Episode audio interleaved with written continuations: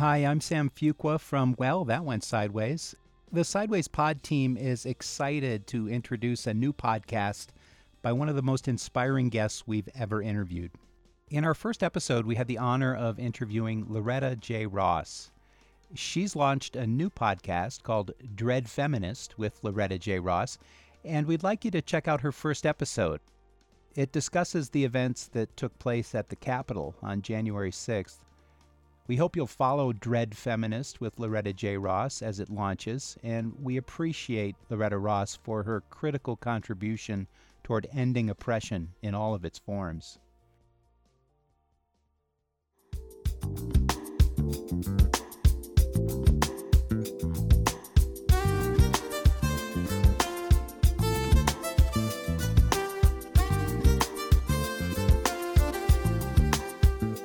Welcome to Dread Feminist Podcast with Loretta J. Ross.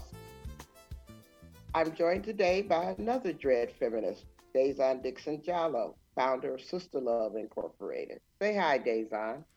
Hi, Loretta. Our topic today is Black women in Georgia are pissed. Why are we mad? Hmm.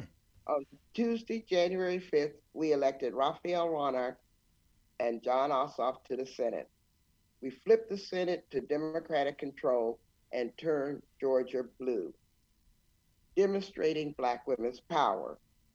And we're going to have to thank Stacey Abrams, Nsé Ufot, LaTosha Brown, Malika Redmond, all the Black women and men and people of color, and the 40% of white people who came out and helped us flip this state. But less than six hours later, we witnessed that hated Confederate flag flying in the U.S. Capitol. Black women always knew this could happen because white folks are afraid of our black power.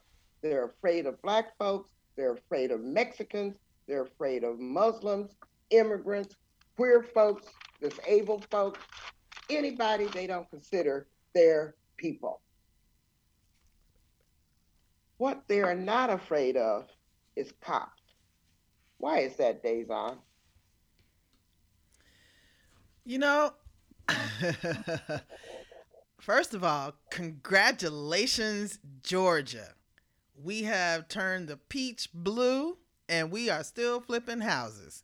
And I am so proud of us and other folks too, like Helen Butler and uh, all the other folks that you have named who did such an incredible job of pulling folks uh, out into the polls and getting us registered and fighting for those who were already registered. So you ask why is that that they're not afraid of cops is because cops are their friends.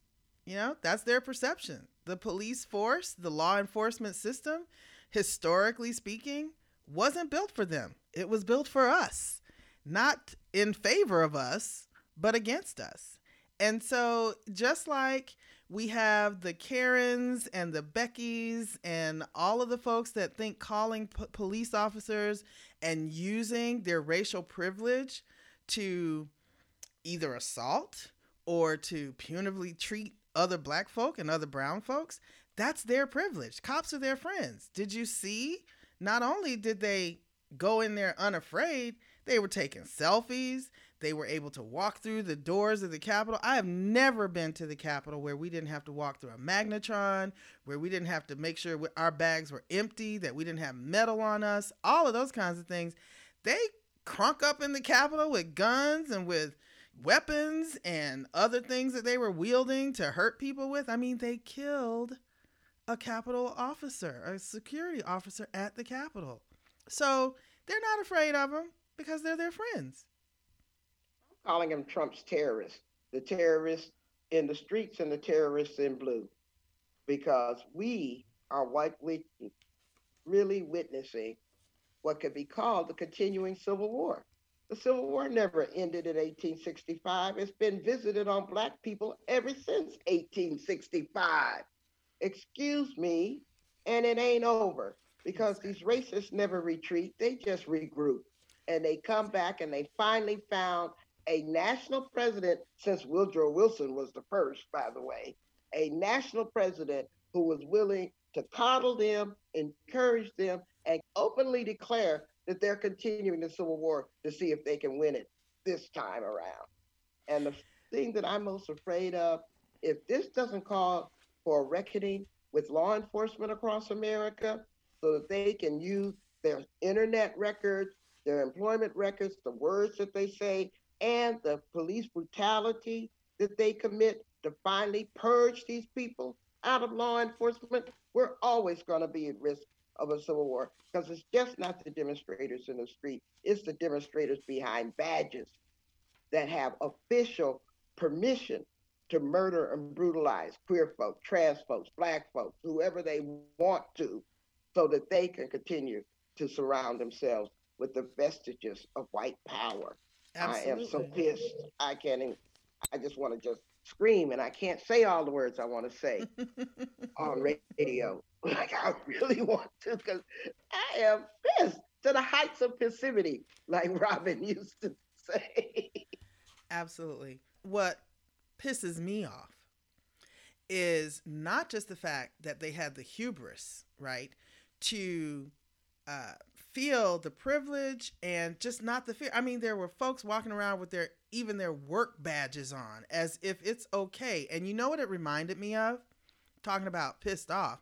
It reminded me of the cop that murdered George Floyd, who sat for mm-hmm. eight minutes and 46 seconds with his knee on this brother's neck, looking dead into, at the camera looking dead into the camera like uh which side is my best side? Because i want to make sure you get this because nothing is going to happen to me. And let's take that all the way back to the very culprit that sent these people up the street to the capitol in the first place who was the same man who said that he could walk down fifth avenue and shoot somebody in cold blood and nothing would happen to him same. Apparently, he can blow up the Capitol too, and nothing will happen to him if they don't impeach his ass. Well, there we go with that. And see now, now I know we're going to get into this in a little bit, but what I'm concerned about is what I'm calling these namby-pamby across the aisle. Can't we all just get along? Kind of folks who are afraid of the right, who are afraid of these extremists, who are afraid of the white supremacists because they're afraid of their of their voting power. And what pisses me off is that when you show us that fear, that means you are disrespecting, discounting, and not giving respect to the voting power that you have, which is in black and brown folk, especially black women. So you want to know why I'm pissed is because I feel like, and I said this the other day on another conversation, is anybody remember the day that Farrah Fawcett died? And I used to love her. I thought she was phenomenal. My mother even had a haircut like Farrah Fawcett. I forgive you. People don't remember the day that Farrah Fawcett died because she died two hours before Michael Jackson in the same hospital, right? So nobody remembers that day because it was a, it was all about Michael. And why am I bringing that up? Because on Wednesday, the 6th of this month, this should have been our day to shine we were sending two Democrats for the first time in over 40 years to the Capitol. A black man and a Jewish man. A black man and a Jewish man, predominantly put there by black people in the state of Georgia. And these folks that went into that Capitol to the people's house that my ancestors and all black folk ancestors pretty much built smashed all of that moment for us to shine in terms of that voting power that we just demonstrated, which also means we now have to work even that much harder to get that uh, recognition so that we can also call in our chits, if you will, to make sure that our policies and that our communities and that our lives get the get what we have earned and what we deserve by making sure that the Democratic Party got the positions that they need. I want to divert for a minute because I'm really tired of black women saving America's ass. Well, I am really tired. Black Stacey Abrams ain't some superwoman. She's a black woman who's trying to save her community, save democracy, and now they want to act like she's Wonder Woman when we're just preaching common sense, common sense that apparently the people that we are supporting don't seem to have for themselves. What do you think about them validating and valorizing Black women like it is our job to be both the mules and the saviors of America at the same time. Well, what I think is interesting is that they have to because they don't do it because they can't fashion not taking an individual political superstar trek. Stacey could have taken the, any level of uh, action in terms of running for another office. She could have run for that Senate seat. She could have taken a type of uh, an appointment from the new administration. But she instead went to work for the people. And that's what most politicians and folks who run for office do not do. They're not, they would not sit down off of a seat and then take care of the issues. And that's why black women vote. So yeah, I get I get pissed off about the fact that not only are they and I love Stacey Abrams, but she was not alone. There's a whole posse of people that did that work with her, right? And she's good at lifting everybody up. She doesn't leave anybody behind. What I don't like, and that's what we can talk about, is the cleanup woman. That's who we are. We're the cleanup woman. You already have your cleanup woman is the woman who, right? So you go and you make a mess of your relationships, right? Or the country. Or the country. And then here we come cleaning it up again. But as a matter of fact, not only that, we we actually got you those relationships we made sure that you had the opportunity. You screwed it up and then we have to come back in and fix it again. Is and that is so like what black and women of african descent who were enslaved had to do on every single plantation. Is it not? Isn't that what obama had to do after george w. Bush messed up the economy? I Absolutely. mean we just keep coming in and cleaning up. So i wanted I want to switch topics and talk about what's going to come next for these fascists. Because Trump is gone, but Trumpism is not. I think that they're going to be targeting people individually for violence. They're going to be walking around and, and storming uh, state capitals and election officials and anybody that doesn't agree with their white privilege, white power motives. I am not giving a pass to these quote everyday Republicans who don't like the violence because they're enabling of the racists. You don't have to be a racist to enable a racist. And if you enable a racist, that's good enough for me to call you the R word. You, I, I'm very clear on that. Just like if you enable a misogynist, I'm going to call you a sexist. I don't care if you personally wouldn't rape a woman. I'm not giving any passes right now because right. I am pissed. But now they're going to start targeting black leaders. I think Stacey Abrams should have the same kind of security that that Biden and Harris are going to need because mm-hmm. they're coming after Stacey. I know this in my heart yes. because that's the first thing they do is assassinate Martin, assassinate Malcolm, mm-hmm. assassinate anybody that they think is a threat to white power. And I think that they're going to commit a lot of hate crimes against black people because I study fascism. I've been studying it since 1990 under the great late Reverend C.T. Vivian and Leonard Zeskind. I know what these people are going to do. We're going to see a wave of hate crimes. So now will the Department of Justice under Merrick Garland start seeing this as white domestic terrorism? Will we start seeing the same kind of prosecution of these white folks that we saw over black folks just posting Black Lives Matter on their social media page, getting fired for putting wearing a Black Lives Matter t-shirt to work? Are we going to see an even-handed system of justice, or are they going to reify the white justice versus the black justice that we get in this country. We need to be ready. And I'll say one last thing before I turn it over to you. And what's probably going to even piss me off further is that the white left is going to be preoccupied with just picking fights with the Biden Harris administration, while the fascists are going to be picking fights with democracy and black folks. That's right. I am really pissed, even with these people that call themselves our allies, how easily they get distracted by their whiteness while they want to we claim to be my ally. I am so pissed. Let me tell you something. First of all, I, I would push back just a little bit because this is what pisses me off. If they do not criminally charge Trump for his previous and the crimes committed just this week for inciting violence, for leading a mob, if you will, for giving basically total permission for folks to go and destroy the Capitol and to put people's lives at risk, then we will continue to hear from him. Only Facebook and Instagram shut him down this week, not Twitter.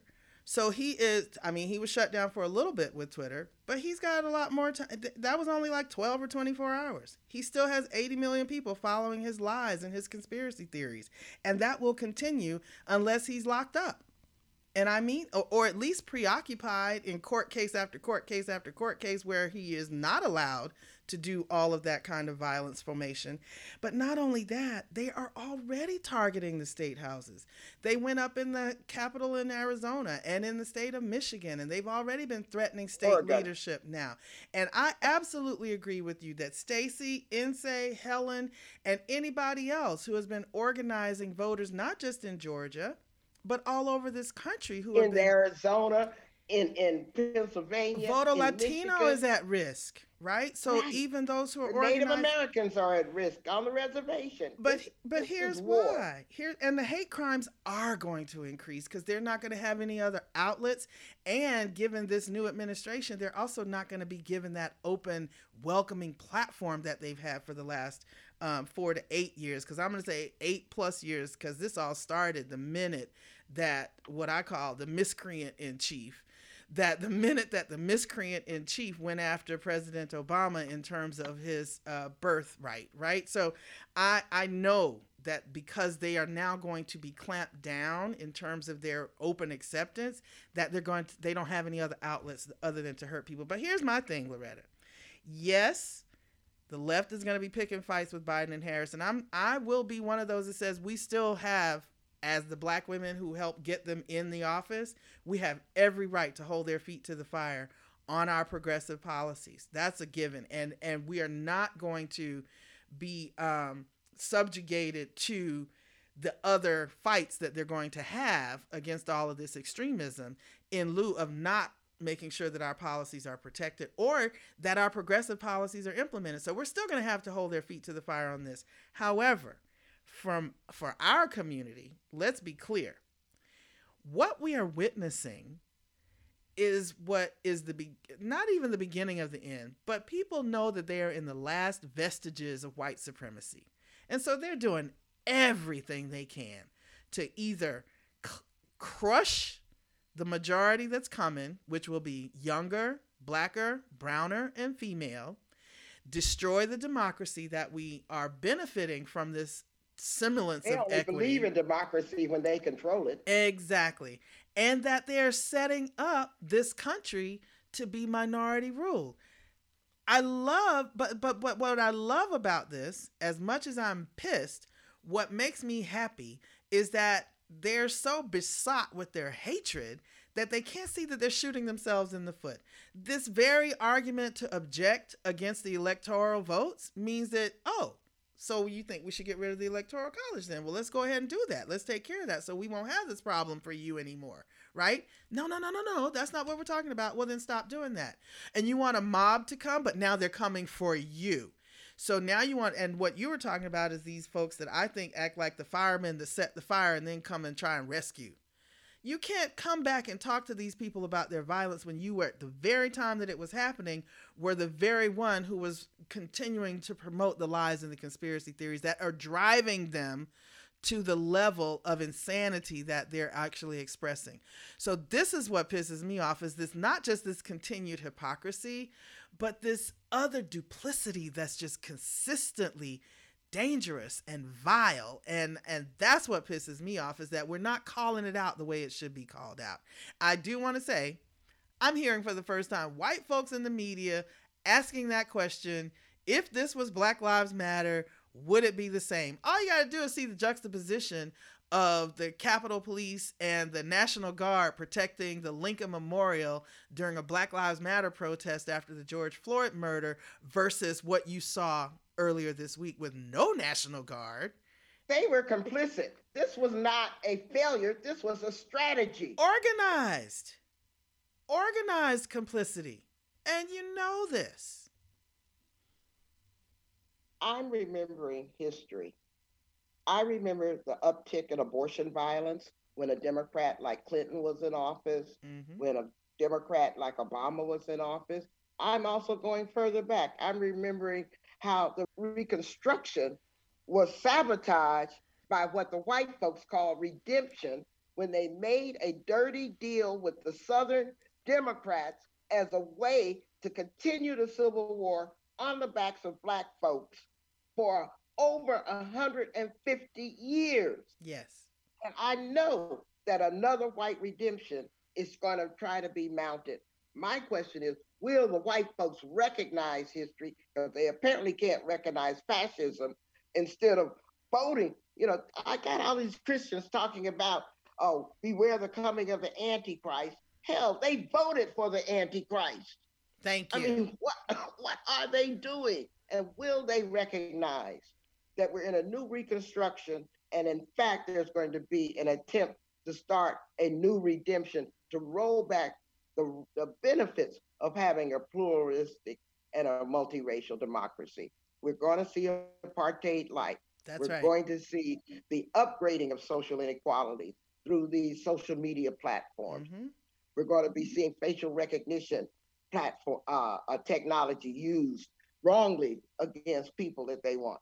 But I do take comfort in the fact that these white boys are demographically doomed because their whole strategy, their whole strategy beyond repression Mhm. depends on forcing white women to have 19 kids and counting. Right. And I'm not convinced that enough white women are going to go for that. I already know that more than half of them didn't want Trump in the first place. That's why they did the Pink Pussy March. Yes. But I know that they are not going to go back to being barefoot and pregnant just because some white boy is afraid that his dick is too short. I'm not, I'm not going for that anymore. And I'm not sure if I'm supposed to say that on radio, so we might have to ed- edit that out. Fortunately, wanna- fortunately, Loretta, internet radio is not regulated by the same rules as the FCC, and you can say whatever you want. That's probably why I had to give up my radio show. WPFW But but let, let me say, I just want to say that you're you're absolutely right. I let's not forget that there is not it is not an accident that Senate elect Raphael Warnock is the eleventh in how many different Congresses now? The eleventh black person to go to the Senate, the first ever out of the state of Georgia, right? And the They fact said that, that we have more white boys named Mike in the Senate than we've had black people in the history of America. That's hilarious. So I'm gonna have to remember that and remind all my black folks, please don't name your child Michael no more. And I know we got a lot of Michaels in our family, so that's not the point. But the thing the thing about the profligation of their population is that they have a zero birth rate and that they are dying younger. Their lifespan is actually shrinking, right? So the dim the, Opioids, suicide, gun violence. I mean, uh, what are these? Family annihilators? pretty much That's a sick population. Right. And so what what we're seeing is that all that is progressive about achieving the original and the modified aspirations of this experiment called the American democracy, right, are the biggest threat of of anything else that they've experienced as a group of people, right? And so yes, this cold civil war has now gotten hot. That's what it is. It is not cold anymore. It is in our face. It is hot. And let me tell you something. If they don't want to see, you know, black folks taking up all of our rights toward the Second Amendment just as they fight for their own, yeah, then it's only going to get hotter. That's what I think. It's only going to get hotter. And so the the part about us making sure that we are ready is that we have to be ready for the current violence. We have to be ready for what's coming in terms of the increase in the hate crimes, the in, the the collapsing of the economy because they've already stolen all of the money, the diminution of our social COVID. safety nets, right? Not addressing a pandemic, making sure. thousand people died yesterday. How about that? So Same day they're, they're storming the Capitol. so what is also going to piss me off as a black woman, however, is if we also don't get our politics ready. If we don't get ourselves socially, politically, economically formed to run this country within the next 30, 40 years as the majority that we will be, right? Then we cannot only be pissed at these uh, right wing zealots and crazy folks and violent, uh, dangerous people. But we also need to be, we have to be accountable to ourselves. And I want to make sure that we just put that in a pen and come back in a couple of decades and say, oh, I remember when she said that. Well, so we also have to hold accountable their enablers. Oh, because no doubt. they're enablers like Hawley, like Cruz, like Mitch McConnell. Yep. I want the same ground game in Kentucky that we had in Georgia. I want the same ground game in Mississippi, in Louisiana, Missouri. in Alabama, in Florida, in South and North Carolina that we had in Georgia. Because as the South goes, America goes. And we've Yep. been saying that for a hundred years. Well, on another recent uh, uh, webinar that I was participating on, it was a young woman who said something so profound. She said, and this was just before the November election, she says, Today we vote, tomorrow we run. And what that brings to mind is what Sister Cori Bloom, our new representative from the state of Missouri, Cori Cori Bush, excuse me, has done. And if you didn't know, Cori Bush has put that petition out to her other fellow delegates and Congress people, but also to the rest of us to sign on to the petition to not seat any of these seditionist uh, legislators who have just been sworn in to not allow any of our anybody new and also to get rid of the ones that we already have. So all of those people that they call the sedition caucus for example that wanted to support this nonsense about objecting uh, the counts from all of the states from the electoral counts they're not the sedition caucus. They're the jim crow caucus. Let's be real clear. They are not going after everybody's vote. They're only going after the black vote I'm not confused about that. So I want to thank people like Cori Bush, who says, not only am I going to stay in the streets, but I'm also going to the House. I'm also going to the Capitol so that I can have even more of a threat, that I can poke some more thorns, that I can also stir up some more consciousness, if you will, for the progressive bloc that's there in the in the Congress and in the Senate, but also make sure that the voices from the streets are continuing to give them problems for them trying to advance this whole authoritarian regime that they would rather have in place than what we have been trying to achieve for over 250 years.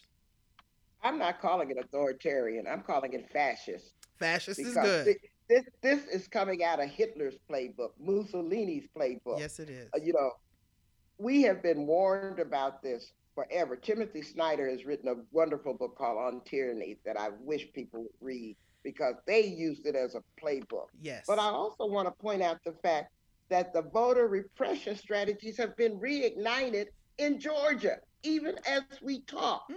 They're trying to now get rid of absentee voting, Mhm. mail in voting. Yep. They are preparing for the election two years down the road, which Mhm. we know Stacey's going to probably be running for governor again. Mhm. That we've got to defend the Senate seat that was an appointment, so it's going to be up for grabs again in two years. I think there's Warnock's seat, but correct me if I'm wrong. So we're going to Yeah. have to fight this all over again in two years and recognize. So if, if if I had the ear of Joe Biden right now, the number one thing I'd say is you need to make voting rights your centerpiece agenda the same way that Obama made health care his. Agreed. You need to go down as the president who made voting rights his number one thing after COVID. Obviously, we got to deal with COVID. But right now, to protect this democracy, you've got to protect voting rights. Agreed. I don't give a damn about the economy. I don't care a damn about infrastructure. All that other stuff Yep. has to come and can only come with the protection of voting rights. I agree with you on that. I one. need to lower my temperature. I need to switch gears because I'm, I'm my blood pressure's gone up too high. I'm so sorry about You that. know Let I'm I, uh, uh, I'm sorry, but let me just throw in that it's it. I absolutely agree with you, and I am all the way in. What we have to make sure of is the progress that we have made, that we don't let them put the toothpaste back in the tube.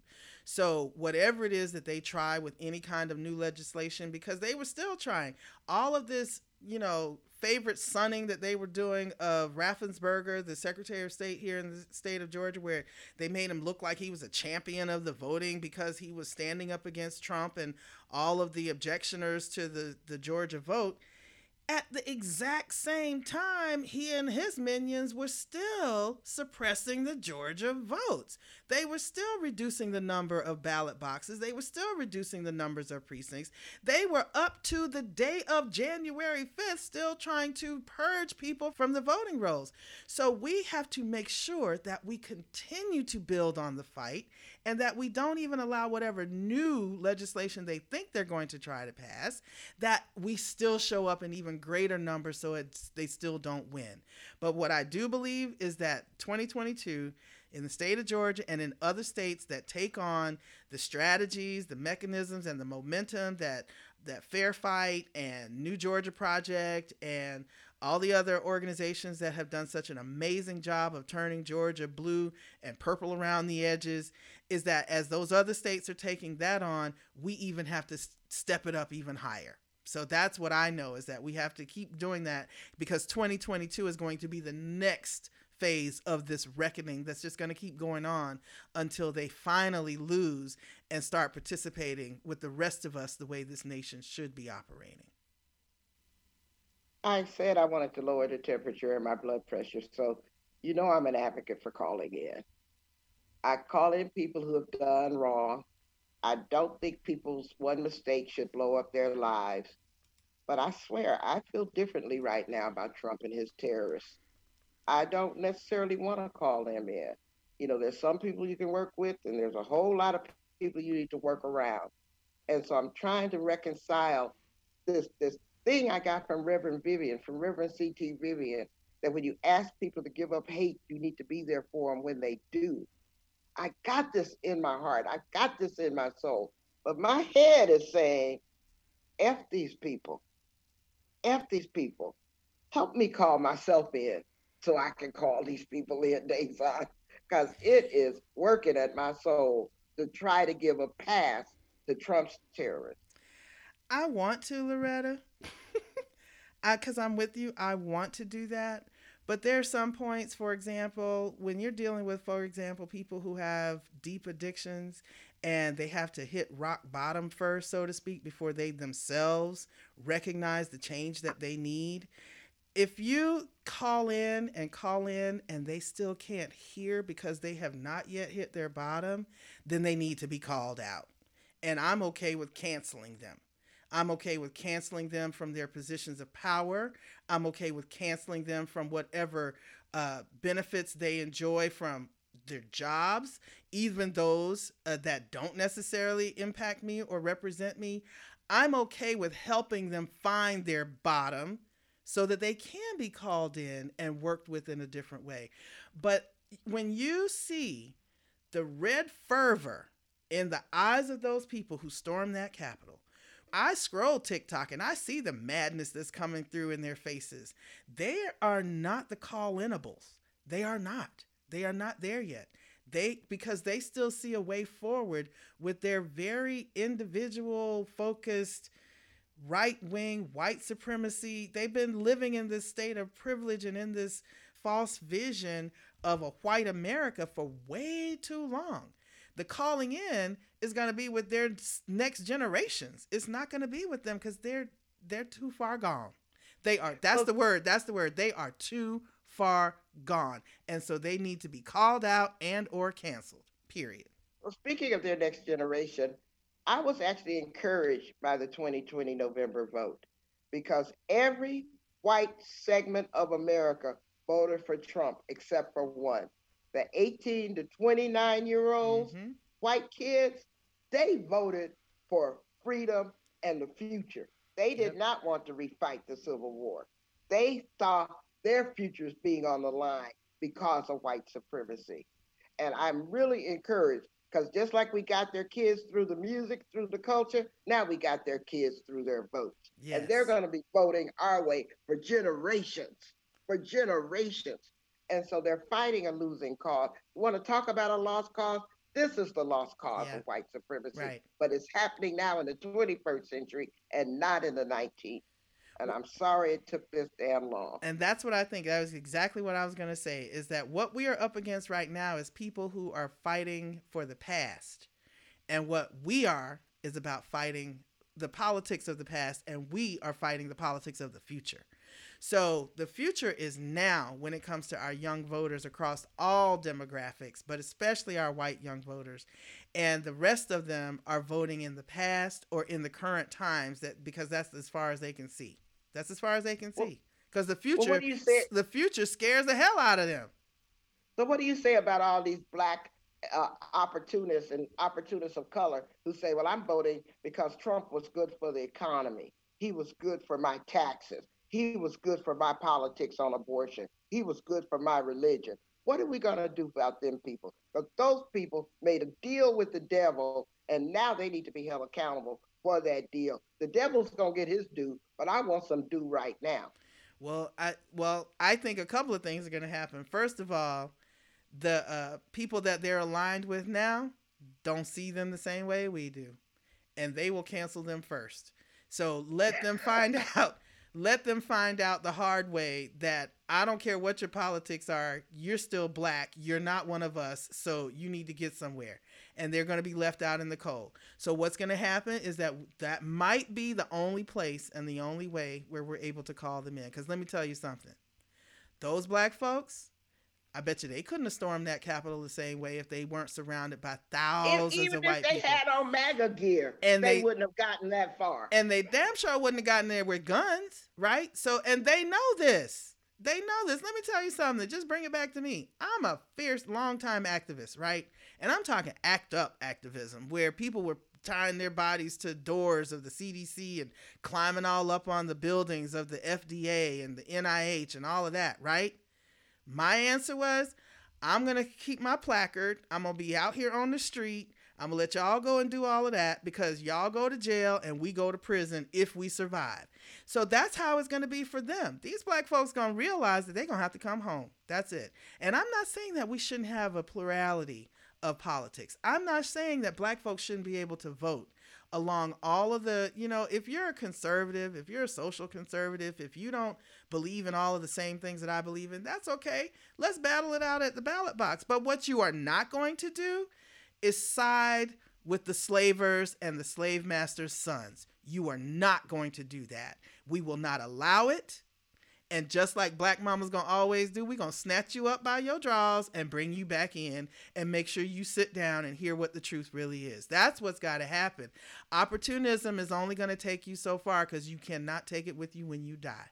So you're going to have to make some decisions along the way. And what I do believe, though, what I do believe is that the long vision of this move towards this fascist move towards uh, minority rule and towards the end of this free democracy that we're supposed to be building that that is actually a short-sighted view for the future of our entire country and for human existence i mean that if they're not ready to deal with a, a pandemic that's in your face then they're certainly not ready to deal with the climate they're not ready to deal with health care. They're not ready to deal with d- what dumbing down our population means. What I said the other day was 11 9 2016 was the day that began the end of the United States as a superpower. And what happened this week was they put their foot on the pedal and have accelerated it. And if that's where those black folks want to take it, we're not going to let them. Well, you know, Stevie said a long time ago, you, you might have the cash, but you can't cash it in your face. Well, there it is.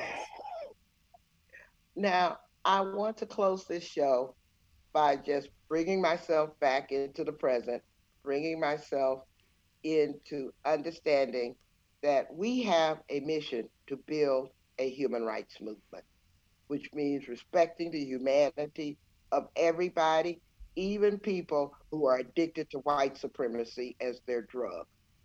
We have to conduct the struggle with the dignity that we owe to the struggle and the martyrs who have come before us. So I have to honestly say, I'm not into going around like the MAGA people and terrorizing people in their homes. I'm not into threatening school children on their way to school just because their daddy's an asshole. Mm-hmm. I'm not into, you know, take pulling refusing health care for someone just because they were stupid enough not to wear a mask. I'm not into that kind of petty transactional vengeance. Mm-hmm because it's our human rights vision is not is bigger than that.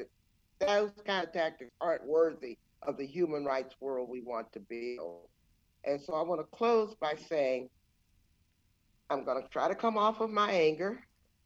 I'm going to try to come off of everything. I know we've got a long, long way to go. I really can't even talk about human rights without explaining to people what human rights are, because most people only think of human rights as civil rights. You know, the right to be free from discrimination, but there's eight categories of human rights to which we're all entitled. There's civil rights, the right to be free from discrimination, just like the disability rights movement is a civil rights movement because they are still being discriminated against. The queer, trans, gay, and lesbian movement is a civil rights movement because they're still being discriminated against. But the second category is called political human rights, which should be about the freedom to vote, the freedom of speech, the freedom to have your votes counted, the freedom of association. And then there's economic human rights, the right to have our economies managed in such a way that it meets the needs of the people and not only the needs of Wall Street. Because why is Wall Street making billions of dollars in the middle of a pandemic? Because their needs are prioritized over the needs of the people. And then there's social human rights, the fourth category, the right to have our human needs met, our need for clean air, for food, for water, for shelter, for health care, for education.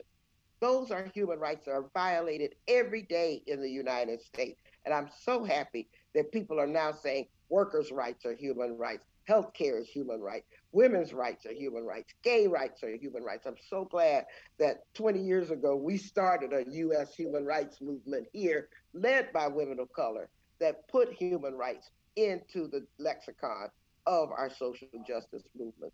The fifth category is called cultural human rights. Right to practice the religion of your choice, to speak the language of your choice, but the right to practice your religion also comes with the human right to be free from other people's religions being imposed upon you. So we in the women's rights movement and the reproductive justice movement understand that I have the right to control my body and not let somebody else's religion tell me what to do with it. And that's an important human right, the cultural human right. And environmental human rights. We were just talking about climate change. Well, the right to, to have us participate in the Paris Accord, on and on. These are environmental human rights, but the right to clean water, the right to air, the right to not have our children ingesting lead in these old apartment buildings, you know, these food deserts, all of those things.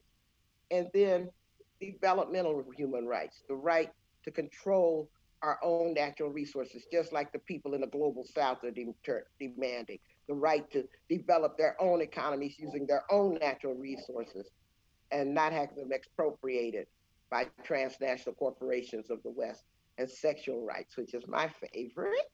Not more than because, mine. Because these are the rights demanded by the women's movement starting in the 1970s, where we determine who, we, if and when we marry, if and when we'll have children, the right to sexual pleasure, the right to bottom, body autonomy, and gender identity. These are human rights. Now, those are the eight categories as they exist right now. But there's a ninth one that I think we need to pay attention to. And with this rise of social media and the damage that they can do because they're not being regulated, is digital human rights. We're going to have the right to not have these social media platforms determine the fate of people's lives and democracies mm-hmm. and, and freedom around the world. And so I just had to do this quick human rights education because I mentioned human rights and I never mentioned it without telling people what their human rights are so we can claim them. That's right. And I love that you've added this ninth digital human rights because it's not only about how they are able to use these platforms to control policies, to control politics, and to control the environment uh, and the economy, but they're also able to control our minds. They're also changing and and and boxing people in that there are all of these silos that folks get strapped into now that there are ways that by using our digital footprints to actually imprint Im, uh, thoughts, images and uh, expressions as well as impressions in our minds, especially in our children. So, a lot of this is about our human rights to be individually protected, not just our privacy, right? But our mentality it has to be protected in terms of these digital spaces.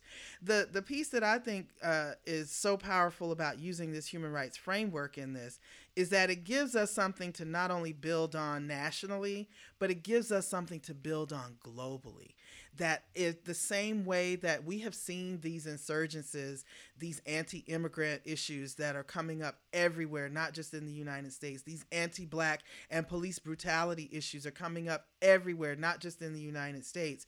That there are all of these um, kinds of fascist moves that are happening that we also have to have a collective human rights response. And so I wanted to come back around to how we started this out with black women, especially in Georgia, but black women are pissed, right? Is it just black women in the US that are pissed about what's going on? Or is no. it exactly? And so that's what I think. There, there's a there has to be another part of our strategy to build some global solidarity and praxis among black women who are pissed everywhere so that we are learning how to use our strategies from different places to hold folks accountable and to end these oppressions where we are right and where our sisters are. So that's that's the other piece about being able to use the human rights um, framework that you described, bringing in, of course, you know, I wouldn't be here if I wasn't bringing in the sexual reproductive justice framework, which is where most of us are abused and oppressed on a regular, everyday basis. And if we're not in that specific realm, it's where it comes from in the workplace you know, on the streets, in our social media, in our pop culture, wherever it is, it starts with the subjugation and oppression of women by our bodies and by our expressions and by our presence and by the fact that, and if it comes all the way down to it for those who do and can give birth, that because we can bring life, we are the biggest threat to them ever. And if we're not using that, then we are not using every tool we have in our arsenal to say, not here, not today, not ever. Well, I want to bring my audience's attention to two things that I want to give a shout out to. Because, first of all, I owe honor and praise to SisterSong, my former organization, that collective of women of color who come together to put reproductive justice on the map. But also, I want to bring into this conversation Women Now and the exciting work that we're doing to have these virtual forums around the world starting on January 29th. Why don't you tell us what Women Now is doing and where Women Now comes from, Dazon? So, Women Now is just one of those vehicles that's doing just what we just talked about. That we are building a base of solidarity among women of African descent around the world, looking at the intersections of these challenges in not just in our sexual and reproductive health and rights as we have traditionally looked at it, but how are these issues showing up in pandemics like HIV, like COVID 19, or like uh, maternal mortality, and all of these other places where, because of the violation of all of those human rights uh, categories that you just uh, ran down for us beautifully, by the way, thank you for that, that because of the ongoing, consistent, nonstop assault on all of our human rights, that our basic sexual reproductive health rights and justice are under assault as well every day. And so Women Now is a gathering for us to examine those issues, to find our common elements, to even, you know, look at where we're diverse in terms of those local issues that we're experiencing and how we can support each other around the movements in the local. But what are we finding as those common experiences that we can build a global movement, have an agenda that's going to resolve some of these issues for black women everywhere because you know what I say if you fix these issues for black women, then you fix it for everybody. Because not only are we the ones who are always out front, coming back around to the Stacey Abramses and the Loretta J. Rosses of the world, where we are out front leading these fights and fixing some of these issues while we're still the bottom bricks in the wall. And when you have a wall, right, you can knock off the top of the, the top bricks. You can just chalk them off all day long. All you do white women, young queer people, All you do when you chop those bricks off at the top of the wall is you make the brick the wall shorter. When you start knocking out the bricks at the bottom, the whole thing crumbles. And we are not going to be crumbled. It's not happening on my back because we have built, we have birthed humanity and we're just going to do what we have to do, which is to save humanity, even if it's just saving ourselves first. That's what Women Now is about bringing us all together, holding these conversations, building our common agenda, growing our solidarity, and changing things locally, regionally, and globally for Black women everywhere so that we change things for everybody everywhere. That sounds like a call to action. Where can they find out more information? So, more information about the upcoming Women Now North America Virtual Summit that's going to be taking place January 29th, 11 a.m. Eastern Time. Uh, you can find that information at womennow.world. I love that. WomenNow.world, which will be our new website launching January 15th. Look for that. And you can also find a lot of information about our previous Women Now summits at sisterlove.org. So I'm just excited about the fact that there are women of African descent in every corner of this planet who have had interest in finding out how to reach and work with and build solidarity with women of African descent in other corners of the planet, and that we're taking this opportunity and this time to create that space so that they can do that. Well, I want to thank y'all, and thank you particularly, Dazon, for joining Dread Feminist podcast with Loretta J. Ross. I am so honored and privileged to work with you and to work with a fabulous group of people that are changing the world one movement at a time, one human right at a time. But we're going to rock this sucker. Thank you, Dazon. Thank you, Loretta. And if I could just say, y'all don't know, if you haven't had that experience, there is nothing better in the world than having your best friend also be your best mentor. You just can't imagine the fulfillingness as the Rastaman would say. You cannot imagine the fulfillingness and how much appreciative love I have for being blessed enough to have a Loretta J. Ross in my life who guides me, leads me, but also takes care of me and supports me and is the sister, the big sister that I never had because I'm the oldest.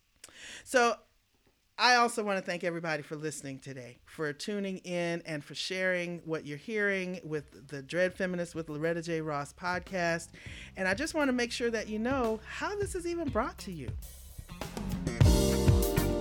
Today's Dread Feminist with Loretta J. Ross podcast has been brought to you by our host and executive producer, Loretta J. Ross, the producer, me, Dazon Dixon Diallo. Our music, Feeling Your Vibe, comes to you from Michael Ward out of New Orleans Loretta's favorite nephew, and an amazing violinist, if I may say. And we've also been assisted by our production assistants, Tatiana Anaki, Natalio Casanueva, and Robin Lucas. And the program is edited and managed by Sam Fuqua and Jess Rao. Dread Feminist with Loretta J. Ross podcast can be found at lorettajross.com. You can listen to us on Apple, Spotify, or wherever you find your favorite podcasts. And of course, you can follow Loretta J. Ross on all the big socials Facebook, Instagram, and Twitter. And with that, we thank you for listening.